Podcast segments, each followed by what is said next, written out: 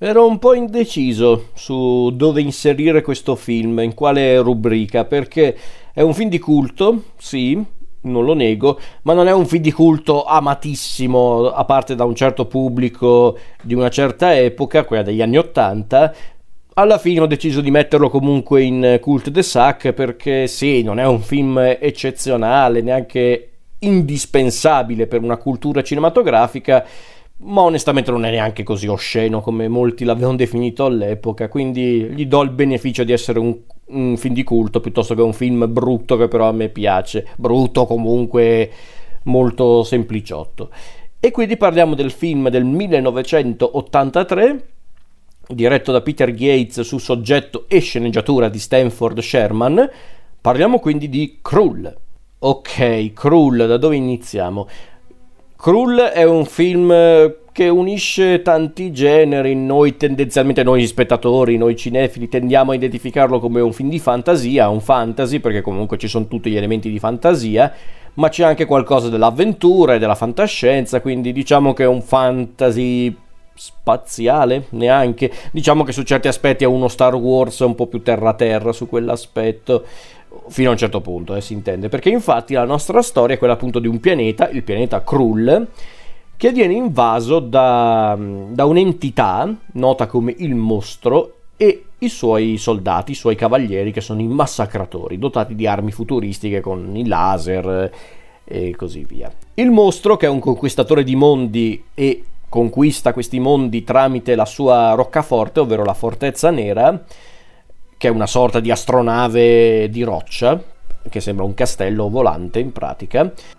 Ecco, il mostro giunge anche a Krull, interrompendo le nozze tra il principe Colwyn e la principessa Lissa, un'unione che peraltro era nata per unire due regni storicamente avversari che però dovevano diciamo unirsi per combattere appunto i massacratori, però il mostro interviene e rapisce la principessa.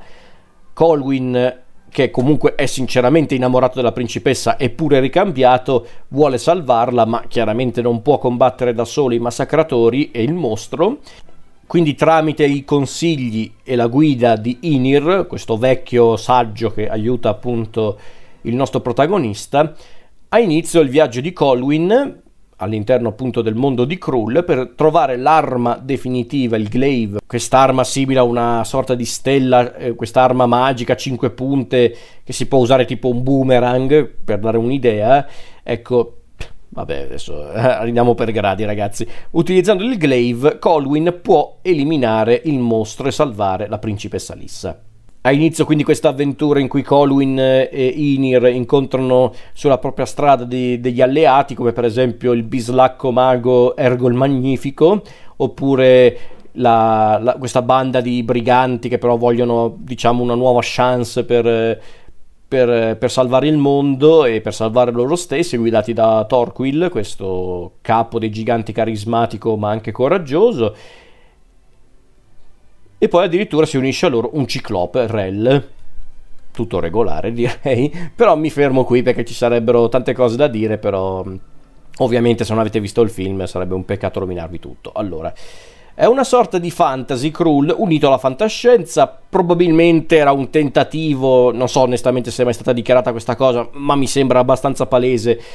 Probabilmente era un tentativo di seguire la scia del successo di Guerre Stellari e dei seguiti, perché se non erro nell'83 era già uscito il ritorno dello Jedi o comunque era già uscito l'impero colpisce ancora, quindi Star Wars era al massimo del suo successo economico e di pubblico, che è poi la stessa cosa, però comunque avete capito. E in certi punti mi ha ricordato anche un po' il film dell'anno precedente, dell'82, Dark Crystal di G. Manson, che per me è un, è un, film davvero affascinante. Io adoro poi G. Manson, ma Dark Crystal è un film davvero in- intrigante e visivamente splendido. E diciamocelo ragazzi, Krull è diventato un film di culto per un certo pubblico degli anni 80 perché è un film particolare, non è un film eccezionale, però chiariamoci. Eh mi guardo bene dal dire che sia un film eh, perfetto, assolutamente no. Tra l'altro all'epoca Krull fu anche un fiasco, fu uno dei, mi- dei maggiori fiaschi della Columbia. perché era costato tipo 47 milioni di dollari, ne ha incassati a malapena 16 milioni, quindi non è neanche rientrato nei costi. Eh, e fu anche ricevuto con critiche molto aspre, anzi negative. Come dicevo, però, nel corso degli anni una certa schiera di, di spettatori e di appassionati l'ha valorizzato come film, tanto che oggi viene considerato una pellicola di culto, ma soltanto per quelli degli anni Ottanta, nel senso non è un film che oggi viene definito un classico del genere fantasy, no, è proprio un film di culto, uno che, uno che è cresciuto negli anni Ottanta se lo ricorda bene, Crullo comunque lo conosce per essere quel film fantasy un po' particolare con gli alieni e il boomerang a 5 stelle e così via. Ehm, Tanto che, per esempio, anche in eh, Ready Player One di Steven Spielberg eh, c'è addirittura un, un omaggio a, a Krull con eh, il Glaive, quindi per farvi capire, è uno di quei tanti film degli anni Ottanta che è stato un po' valorizzato dai suoi spettatori, dagli appassionati del genere, ma non è che, eh, ripeto, non è che di per sé eh, è diventato un classico, no, semplicemente è un film di culto. È un po' come certi film degli anni Ottanta, come per esempio un altro film che mi viene in mente è Bakaru Banzai, quello con, eh, con Peter Wheeler, eh, John Lithgow, Ellen Barkin, Jeff Goldblum, questo film assurdo, un po' comico, un po' fantascientifico, un po' d'avventura. Cioè, anche le avventure di Bakaru Banzai nella quarta dimensione non è un capolavoro, non è neanche un vero e proprio classico, ma a modo suo è un film talmente strambo ed eccentrico che è diventato un film di culto, quindi più o meno lo stesso discorso di Krull. Poi vi dirò, Krull, eh, allora, come dicevo prima, non ha particolari guizzi nella caratterizzazione dei personaggi e nello sviluppo della trama.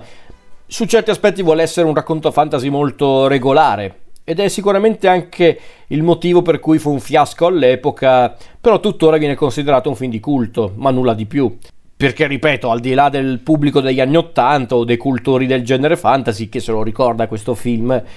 e, e, quindi questa sua voglia di essere anche molto classico nella struttura, abbiamo l'eroe, il mentore, la principessa da salvare, gli alleati dell'eroe, il cattivo, i vari ostacoli da affrontare, è molto regolare su quell'aspetto il film, quindi non è che c'è molto da dire. E non è una cosa che io mi sento di criticare, eh, per carità, a me va benissimo un film semplice nella struttura, anche se poi viene allungato eh, sempre più da tante trovate visive, che anche alcune anche carine, eh, non dico di no, eh, secondo me molto affascinanti. Infatti, su un discorso puramente tecnico, il film secondo me non è neanche invecchiato male, nel senso sì, ok, gli effetti speciali sono quelli che sono, per carità, ma non è invecchiato malissimo perché comunque esteticamente non è fatto male, gli effetti speciali sono notevoli, le musiche del solito impeccabile James Horner funzionano il cast mm, non brilla particolarmente, specialmente i due protagonisti che è Marshall e Lisette Anthony, però abbiamo Freddie Jones nei panni del vecchio, del, del mentore, Alun Armstrong nei panni di Torquil, il capo dei, dei predoni, eh, David Butley nei panni di Ergo il Magnifico, abbiamo addirittura due giovanissimi Liam Neeson e Robbie Coltrane nei panni di questi due membri del gruppo di Torquil eh, e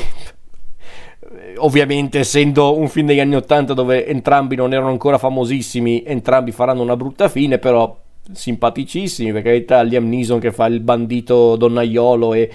Robbie Coltrane, sempre magnifico Robbie Coltrane, non si può voler male a Robbie Coltrane, fa il bandito invece un po' più brontolone ma anche lui coraggioso, insomma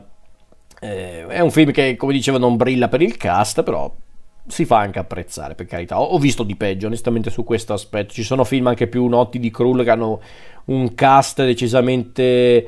insopportabile. In questo caso è regolare, anonimo su certi aspetti. Però, come dicevo prima, questa struttura narrativa semplice non la vedo necessariamente come una cosa di cui bisogna lamentarsi. E la creatività del film è talmente amagliante